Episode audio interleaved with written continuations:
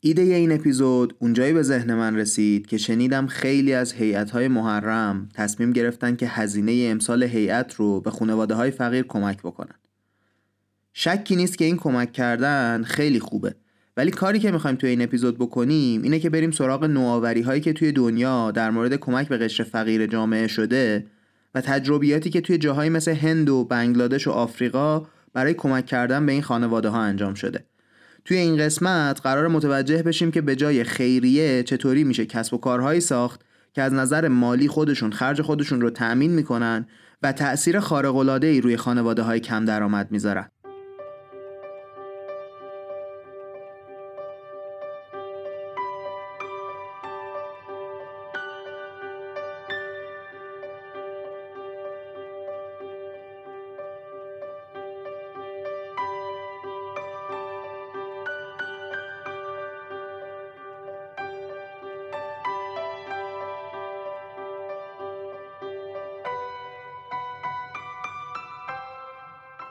سلام.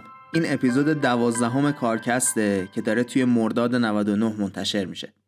کارکست پادکستیه که توی هر قسمت اون من محمد هادی شیرانی فرایند یا ابزارهای کارآفرینی و نوآوری توی موفق ترین کسب و کارهای دنیا رو به صورت علمی و به نقل از منابع معتبر توضیح میدم و با هم از این کسب و کارها چیزایی رو یاد می‌گیریم که توی کار و زندگیمون به دردمون می‌خوره. منابع این قسمت تعدادشون زیاده ولی منبع اصلی یه ویدیو تد از آقای محمد یونس. یکی از موفق ترین کارآفرین های دنیا که توی سال 2006 برنده جایزه صلح نوبل شده. مثل همیشه می‌تونید لینک منابع این قسمت رو توی توضیحات پادکست پیدا کنید. دیگه صحبت رو کوتاه کنیم و بریم سراغ اصل داستان.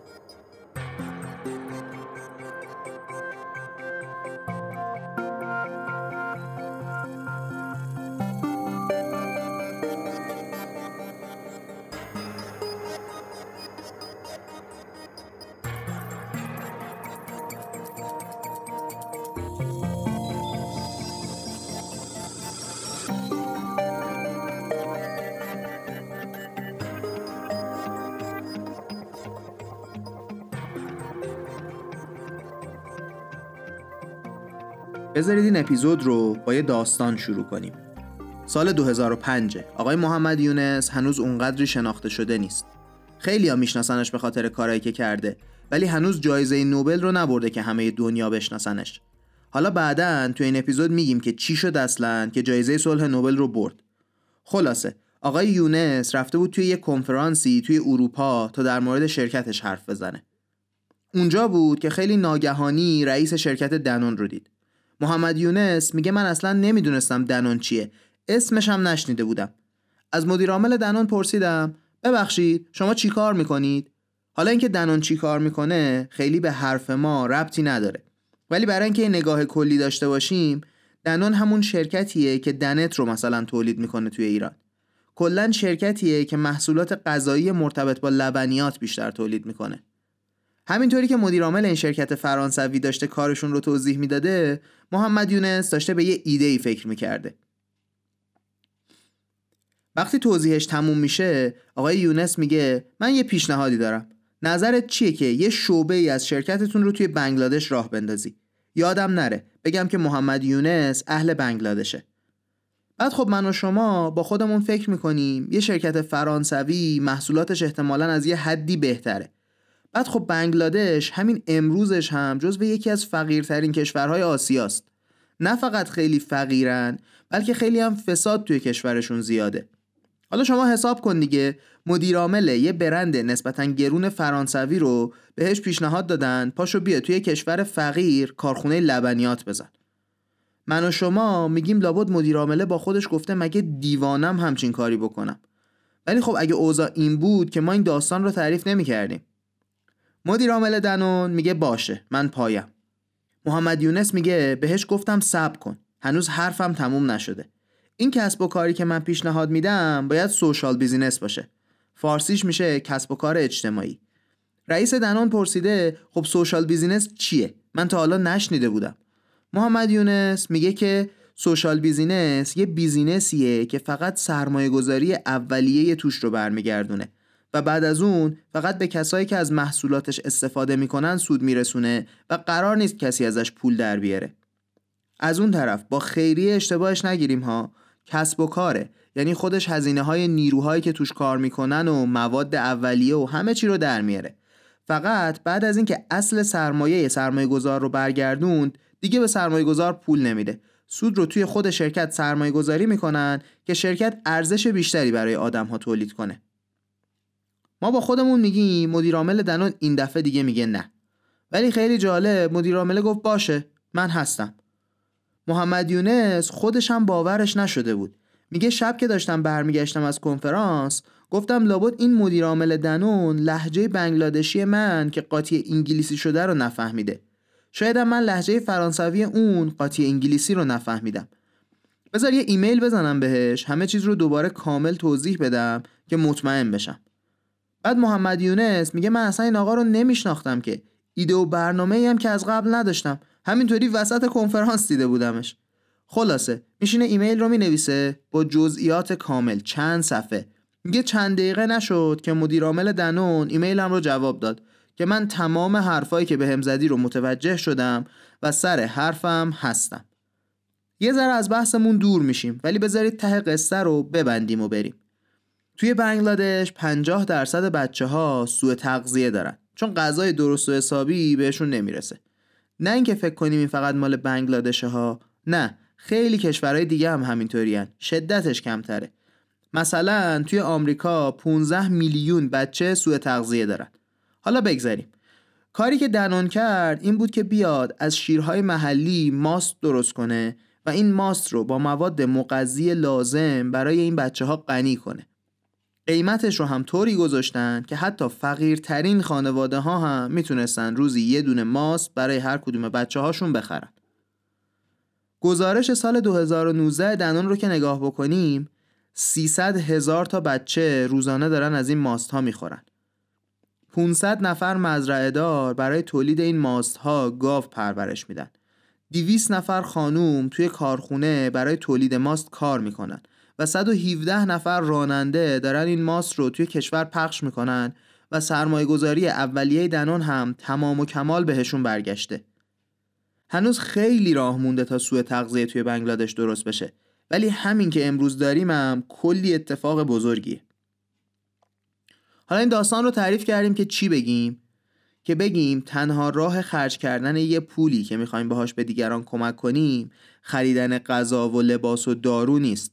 کارهای مختلفی میشه با این پول انجام داد که یه مثالش رو الان گفتیم حالا که این داستان رو گفتیم اول بریم سراغ چیزی که باعث شد محمد یونس برنده جایزه صلح نوبل بشه بعدش هم این که چجوری میشه یه سوشال بیزینس موفق ساخت All I can say that uh, whatever I did, uh, probably if I can look back, I can say I was uh, trying to do very little things. And I was not trying to persuade anybody to do anything, just uh, what I thought I can do. I tried to do that. Uh, and it started with a little amount of money. So little that um, you can laugh at it uh, looking back. Uh, it's a total loan of $27 to 42 people. So it's uh, not even a dollar a piece. So that's what uh, excited me and wanted to do more of it. محمد یونس میگه اگه برگردید و به شروع کار ما نگاه کنید خندتون می‌گیره. اولین وامی که ما دادیم مجموعاً 27 دلار بود و این وام رو به 42 نفر دادیم. کمتر از یه دلار به ازای هر نفر. این بود که وقتی دیدم این وام های کمتر از یک دلار تأثیر داره شروع کردم به بیشتر و بیشتر وام دادن. محمد یونس میگه من سعی می‌کردم بانک ها رو قانع کنم که این وام های کوچیک رو بدن. ولی اونها زیر بار نمی‌رفتن. همین شد که خودم زامن شدم برای کسایی که به این وام های کوچیک نیاز داشتن. میگه من به بانک ها گفتم هر چی باید امضا بشه رو بدید من امضا می‌کنم. فقط این پول رو بیارید بدیم به این آدمایی که نیازش دارن. بانک ها گیر کرده بودن توی قانون و تبصره هاشون و من سعی می‌کردم برای مردم این مشکلات قانونی رو یه طوری دور بزنم. باور نکردنی بود ولی این کار جواب داد. مردم پولایی که وام گرفته بودن رو با سودش پس دادن و این وام دادن هی بزرگ و بزرگتر شد. همه می‌گفتن کاری که تو داری می‌کنی به زودی نابود میشه ورشکست میشی. منم می‌گفتم اب نداره که. حالا آدم یه کاری رو تعطیل نمی‌کنه به خاطر اینکه در آینده ممکنه ورشکست بشه. انقدر ادامش میدیم تا اگه قرار ورشکست بشیم خودمون ورشکست بشیم. کم کم محمد یونس از این ایده یه بانک ساخت به اسم بانک گرامین که معنیش میشه بانک روستایی. محمد یونس میگه همه مردم از من می‌پرسن چی شد که این وام ها جواب داد. ولی قبل از اینکه ما این سوال رو جواب بدیم یه سوال دیگه باید تو ذهن شما باشه که اول اون رو جوابش رو بدیم. محمد یونس وام های زیر یه دلار می‌داد که چی بشه؟ برای چه کاری؟ محمد یونس میگه من باور دارم. همه آدم ها ذاتا کارآفرین هستن. این شاید با باور عمومی متفاوت باشه که یه سری آدما کارآفرینن و کسب و کار درست می‌کنن بقیه هم خب براشون کار می‌کنن. اگه به تاریخ بشر نگاه کنیم در تمام طول تاریخ بشر داشته برای خودش یه راهی پیدا می‌کرده برای کار کردن و بقا. این کار کردن برای دیگران چیز سابقه داری توی تمدن بشری نیست. چیز جدیدیه. محمد یونس میگه اگه ما کارآفرین نبودیم تا الان نسلمون روی زمین منقرض شده بود. اگرم منقرض نشده بود هنوز داشتیم توی قارها زندگی می‌کردیم. اینکه یه سری آدم فقیر هستن تقصیر خودشون نیست. فقر چیزی نیست که از ذات آدم ها بیرون اومده باشه. فقر نتیجه سیستمیه که آدمیزاد برای دنیای خودش درست کرده. سراغ آدمای فقیر که بریم حتما توی گذشتهشون یه چیز ناخوشایندی بالاخره پیدا میشه. ولی این چیز ناخوشایند تقصیر خودشون که نیست. دیگران این شرایط رو براشون درست کردن. محمد یونس میگه بعضیا به من میگن باید بگردی دنبال آدمهای فقیری که توانایی کارآفرینی دارن. ولی من میگم نه همه آدم ها این توانایی رو ذاتن دارن. حتی خیلی وقتا که میریم به یه کسی وام بدیم اون آدمه میگه نه. بارها و بارها میریم. اون میگه نه من نمی‌دونم با این پول چی کار کنم. من نمی‌تونم. محمد یونس میگه من باور دارم. دلیل این موضوع اینه که این آدم ها همیشه مورد توهین و تحقیر بودن. همش از دیگران شنیدن که تو به هیچ دردی نمی‌خوری. هیچ کاری ازت بر نمیاد. هیچ کسی بهت اهمیت نمیده. نسل بعد از نسل این آدم ها انقدر این حرف رو شنیدن که با گوشت و خونشون باورش کردن. کار راحتی نیست که بهشون اعتماد به نفس بدیم تا شروع کنن به کار کردن و بفهمن که می‌تونن. اینکه کسی اعتماد به نفس نداره معنیش این نیست که توانایی کارآفرینی نداره. محمد یونس میگه من می‌خواستم به همه ثابت کنم که همه آدما می‌تونن کارآفرین باشن. این شد که یه طرحی رو شروع کردیم که به گداها وام بدیم. هیچ کسی نمی‌تونه از گداها فقیرتر باشه. این آدما انقدر که فقیرن هر روز باید به مردم بابت بقا التماس کنن این دیگه آخرین مرحله بقای بشره. واقعا ته ته فلاکت. هر روز باید بری به مردم دیگه برای غذای روزانت التماس کنی. بعد این نیستش که یه بار یا دو بار این کار رو بکنی تموم بشه. وقتی میفتی توی این چرخه فلاکت تا آخر عمرت کارت همینه. خلاصه. محمد یونس میگه این شد که تصمیم گرفتیم با این آدما که دیگه فقیرترین آدمایی بودن که میشناختیم شروع کنیم طرح وام دادن رو. اونا به گداها گفتن ببین وقتی که در خونه ها رو می‌زنی که یه چیزی ازشون بگیری بیا و دست فروشی کن. یه بیسکویتی اسباب بازی ارزونی نونی چیزی بفروش به این خانواده ها. محمد یونس میگه ما یه طوری باشون صحبت می‌کردیم که این دست فروشی به نظرشون کار خیلی راحتی بیاد. یادمونه دیگه این آدما اعتماد به نفسشون نابود شده بس که از همه توهین و تحقیر شنیدن. میگه بهشون می‌گفتیم تو که داری میری جلوی در خونه ها حالا یه چیزی هم با خودت ببر که اگه نخواستن بهت پول بدن شاید ازت یه خریدی کردن. شاید اصلا خواستن هم یکم غذا بهت بدن هم یه چیزی بخرن. خلاصه اینطوری تو جای یه دونه business که گدایی باشه دو تا business همزمان داری. بهتره دیگه. گداها از این ایده خوششون میومد. بعد میپرسیدن خب پول از کجا بیاریم این جنس ها رو بخریم؟ اینجا بود که آدمای گرامین می‌گفتن اون پول رو ما بهتون وام میدیم. هدف این وام این بود که اگه یه بخش خوبی از این گداها موفق بشن قسط وامشون رو بدن گرامین نشون میده که حتی یه گدا هم می‌تونه کارآفرین باشه. محمد یونس میگه اون روزی که طرح رو شروع کردیم فکر کردیم هزار نفر یا فوقش دو هزار نفر گدا بیان تو این طرح ما عضو بشن. ولی این طرح چنان محبوب شد که صد هزار تا گدا این وام رو گرفتن. یه بار دیگه بگم عددش رو شاید ابهتش رو حس نکرده باشیم. صد هزار تا گدا این وام رو گرفتن و موفق شدن کنار گداییشون دست فروشی هم بکنن. از این صد هزار تا گدا 22 هزار تاشون کلا گدایی رو کنار گذاشتن بعد از گرفتن این وام. از فقر مطلق رها شدن. این آدما موفق شده بودن که فروشنده های عالی بشن. علاوه بر این بعضیاشون تبدیل شده بودن به مسئول خرید خانواده. هر روز که می‌رفتن جنساشون رو بفروشن خانوم خونه بهشون می‌گفت فردا که دلی میای فلان چیز رو هم بخر برا من بیار. این شد که این در واقع یه دونه کسب و کار جدید که خرید منزل بود برای این آدما درست کرد. حالا شاید یه سوال براتون پیش بیاد. بگید خب اون 78 هزار نفر دیگه چرا هنوز گدایی می‌کنن؟ محمد یونس این سوال رو خیلی قشنگ جواب میده. میگه ما باید صبور باشیم به عنوان یه شرکت شما تا وقتی از کسب و کار جدیدتون حسابی مطمئن نباشید کسب و کار قدیمی رو تعطیل نمی کنید. این گداها هم هنوز از کسب و کار دست فروشیشون به اندازه کافی مطمئن نیستن که گدایی رو بذارن کنار. ولی کاری که می‌کنن اینه که تونستن بفهمن کدوم یکی از خونه ها رو باید برای گدایی برن کدوم یکی از خونه ها رو برای فروختن جنس انگار که دو تا کسب و کار رو دارن به صورت موازی پیش می‌برن. محمد یونس میگه بدون اینکه ما به اینا چیزی یاد بدیم اینا خودشون مفهوم مارکت سگمنتیشن رو که همون تقسیم کردن بازار میشه یاد گرفتن. مقدار وامی هم که می‌گیرن خیلی عدد کوچیکیه. مثلا دوازده دلار وام می‌گیرن. به حساب امروز بگیم 300 هزار تومن نهایتا. این شد که وام اول رو که پس میدن میرن سراغ وام دوم که بزرگتره. بعد وام سوم. همینطوری پول رو پس میدن و کسب و کارشون رو بزرگ می‌کنن. بذارید یه قدم بریم عقب دوباره. از خودمون بپرسیم چی باعث میشه که فقر به وجود بیاد؟ چی شده که آدمایی که از اول آزاد بودن به این مرحله رسیدن بعد از قرنها تمدن که مجبور باشن برای بقای خودشون به بقیه التماس کنن؟ واقعا می‌تونیم بگیم این تقصیر اون آدم گداست؟ محمد یونس میگه هر بار که من این سوال رو از خودم می‌پرسم به این نتیجه می‌رسم که هیچ چیزی تقصیر این آدمای گدا نیست. سیستم طوری بوده که این فقر رو تولید کرده. فقر مطلق یه پدیده اعمال شده به آدمای فقیره نه چیزی که ساخته دست خودشونه.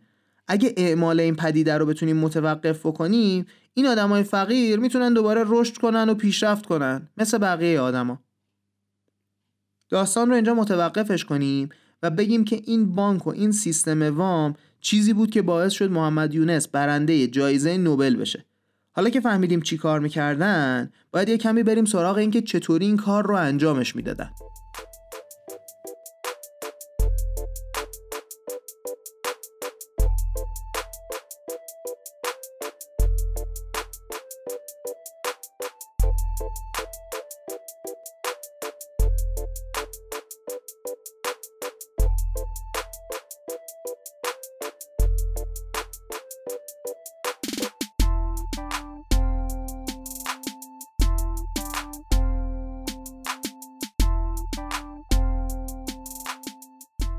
گفتیم همه به آقای یونس می‌گفتن سیستم تو قطعا ورشکسته میشه و اون بهشون جواب می‌داد. نمی‌دونم شاید بشه ولی تا روزی که بشه من کارم رو ادامه میدم. ولی خب سوالی که هست اینه که مگه چیکار کرده بانک گرامین که همه بهشون گفتن قطعا ورشکسته میشید؟ محمد یونس میگه وقتی ما موفق شدیم همه ازمون میپرسیدن چی کار کردید که موفق شدید. من بهشون می‌گفتم من به بانک ها نگاه کردم و هر کاری اونا انجام می‌دادن رو برعکسش کردم. بانک ها میرن سراغ آدمای پولدار که بهشون وام بدن. ما میریم سراغ آدمای فقیر. بانک ها اکثرا به مردها وام میدن. ما اکثرا به زنها وام میدیم. بانک ها میرن مرکز شهر جا می‌گیرن که نزدیک آدمای پولدار باشن.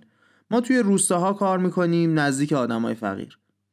بانک ها برای وام دادن دنبال زامن و سند میرن. ما گفتیم اصلا هیچ زمانتی نمی‌خواد کسی که پول رو از ما می‌گیره. اگه زمانت و سند بخوای که اصلا نمی‌تونی به آدم فقیر وام بدی. بانک های بزرگ وکیل های خیلی معروفی دارن توی بانکشون که براشون مشکلات حقوقی رو حل کنن. ما اصلا وکیل نداریم. لازمشون هم نداریم. بانک ها می‌خوان بدونن که تو توی زندگیت چیکار کردی و سابقت چیه. ما کاری به سابقه هم نداریم. همه آدمای فقیر قطعا یه نقطه سیاهی توی گذشتهشون پیدا میشه. ما میگیم بذار گذشته رو بذاریم کنار و به این آدما یه فرصت دوباره بدیم. این فقر تقصیر خودشون که نبوده یادمونه. برای بانک گرامین این مهمه که این آدما تو آینده به کجا می‌رسن. بانک های معمولی صاحبای پولدار دارن ولی گرامین بانکیه که همون وام گیرنده ها صاحب 97 درصدش هستن. فقط همین نیستش که بانک ها صاحبای پولدار دارن. این صاحب ها اکثرا مردهای پولدار هستن گرامین صاحبش زنهای فقیری هستند که از بانک وام گرفتن حدود 8.3 دهم میلیون نفر از گرامین وام گرفتن و 93 درصدشون خانوم هستن این خانوما خودشون بانک رو مدیریت می‌کنن خودشون هیئت رئیسه هستن همه کار بانک رو خودشون انجام میدن. یادمونه از اول این قسمت داستان سوشال بیزینس ها رو. بانک گرامین یه نمونه کامل از یه social business ه. حالا که بانک گرامین رو فهمیدیم بذارید بریم تو دل social business ها تا بفهمیم دقیقا چطوری کار می‌کنن. اول بذارید درست بفهمیم که social business چیه. آدمای توی جامعه وقتی یه مشکلی رو می‌بینن چند جور می‌تونن باهاش برخورد کنن. می‌تونن خیریه راه بندازن و به آدمایی که اون مشکل رو دارن کمک کنن. می‌تونن کسب و کار معمولی راه بندازن که اون مشکل رو حل کنه. مثل چیزایی که توی اپیزود اول کارکست یکم در موردشون حرف زدیم. یعنی مثلا اگه یه جایی عینک گرونه و آدمای ضعیف جامعه نمی‌تونن عینک بخرن یه کسب و کاری بیاد عینک ارزون قیمت درست کنه و بهشون بفروشه. از این راه هم پول در بیاره. راه آخر هم که یه کمی توی این قسمت در موردش حرف زدیم social business ها هستن.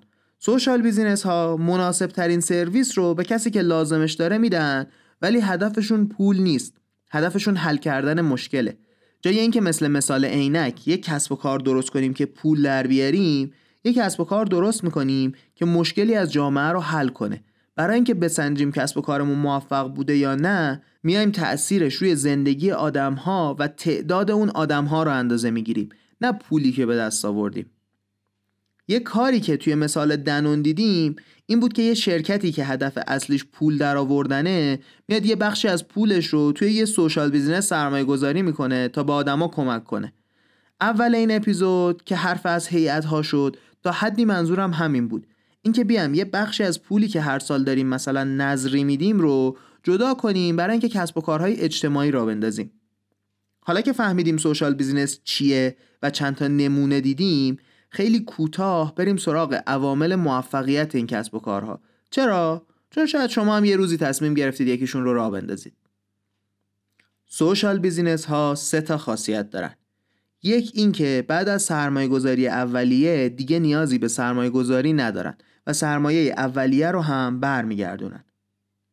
دوما هدفشون حل کردن یه مشکل اجتماعیه و آخرین خاصیت هم اینه که هر سودی که از کار کردنشون حاصل بشه رو دوباره توی کسب و کارشون سرمایه گذاری می‌کنن. یادمون نره این معنیش این نیست که کم حقوق میدن یا اصلا حقوق نمیدن ها نه فقط سودی که باقی میمونه رو توی کسب و کار سرمایه گذاری می‌کنن.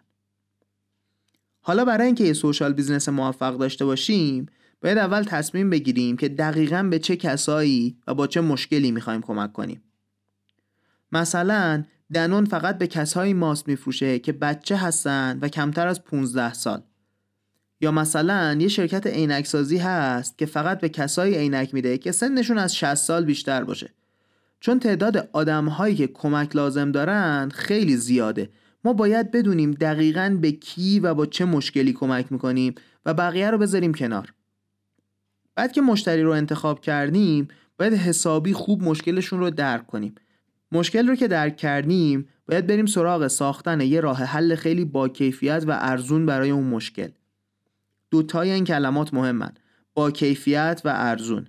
در نهایت باید تمام تلاشمون رو بکنیم که بعد از درک کردن مشکل بتونیم کیفیت محصول رو روز به روز بهتر کنیم و نیازهای آدمایی که دارن محصولمون رو می‌خرن هر روز بهتر و بهتر جواب بدیم. تو این اپیزود ما خیلی زیاد روی کسب و کارهای توی بنگلادش تمرکز کردیم. دلیلش اینه که اولا بنگلادش یک کشوریه با جمعیت غالبا مسلمان. فقیر هستند و منابع طبیعی زیادی هم ندارن. علاوه بر اون فساد اداری شدیدن زیادی هم دارن. این بود که فکر کردیم که شاید مثالهای بنگلادش بتونه کمکمون کنه که ایده هایی رو توی بخش های فقیر کشور خودمون پیاده کنیم و باری از روی دوش مردممون برداریم. قسمت اصلی این اپیزود رو با یه جمله از آقای محمد یونس تموم کنیم و بریم سراغ جمعبندی و خلاصه اپیزود. قبل گفتن جمله بگم که یه برنامه گپ و گفت برنامه ریزی کردیم تا با شنونده های پادکست رو در رو حرف بزنیم. اگه علاقه دارید که با هم گپ بزنیم حتما قسمت جمعبندی رو گوش بکنید بریم سراغ جمله محمد یونس میگه من هر کاری که کردم کارهایی بود که خیلی کوچیک شروع شدن و هدفم هم این نیست که کسی رو وسوسه کنم که این کارها رو انجام بده. یه روزی با خودم فکر می‌کردم که شاید اصلا یه مفهومی هست که ما توی دنیای کسب و کار کم داریمش. همه مفاهیم ساختن کسب و کار فقط یه نوع کسب و کار رو به شما یاد میدن. کسب و کار برای تولید کردن پول. ولی این درک غلطی از واقعیت آدم ها آدمیزاد ماشین تولید پول نیست. آدم ها بسیار پیچیده تر از این هستن که بخوان فقط یک بودی به پول فکر کنن. اگه فقط بریم سراغ پول بقیه ابعاد انسانیمون رو چیکار کنیم؟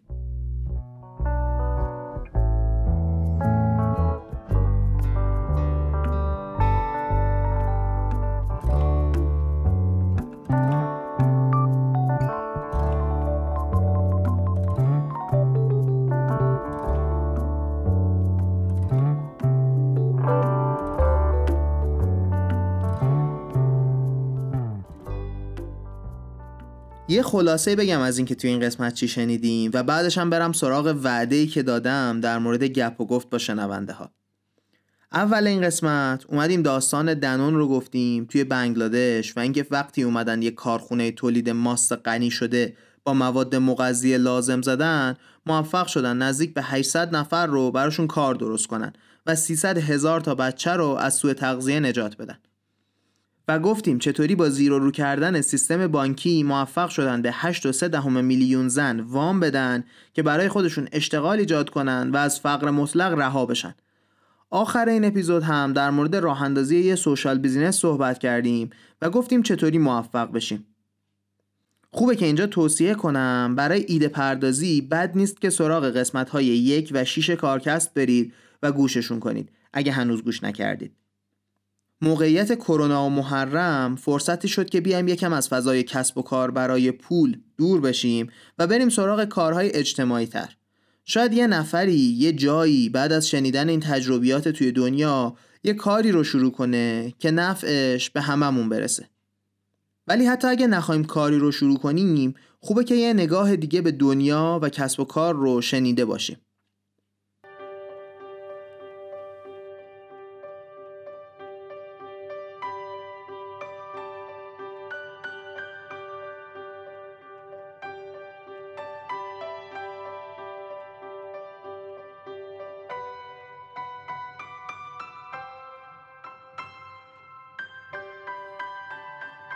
حالا که اپیزود تموم شد بریم سراغ گپ و گفتی که قبلا توی این اپیزود حرفشو زدم. ما داشتیم با خودمون فکر می‌کردیم که پادکست یه راه ارتباطی یه طرف است. و خب خوبه که این ارتباط رو تا حد امکان دو طرفش کنیم و هر از چندگاهی یه برنامه بذاریم و فعلا که اوضاع به خاطر کرونا جالب نیست حداقل همدیگر رو آنلاین ببینیم و یه کمی حرف بزنیم. خلاصه که یه دونه فرم توی توضیحات این اپیزود یا توی شبکه های اجتماعی مختلفمون مثل اینستاگرام و توییتر و تلگرام و لینکدین می‌تونید پیدا کنید که اگه اطلاعات تماستون رو توش وارد کنید ما باهاتون ارتباط می‌گیریم و برای این گپ و گفت باهاتون هماهنگ می‌کنیم. خیلی خوشحال میشیم که هرچی بیشتر کسایی که پادکست رو گوش می‌کنن ببینیم و ازشون چیزی یاد بگیریم. دیگه وقت تقدیر و تشکره. اول از همه از همه شما تشکر می‌کنم که تا آخر این قسمت رو گوش می‌کنید. و خب مثل همیشه به بقیه معرفیش می‌کنیم و بعد هم از شبنم شجاع اردلان و محمد رستگارزاده تشکر می‌کنم که در کنار من تیم پادکست رو درست کردن. ممنون از همه. این بود قسمت دوازدهم کارکست.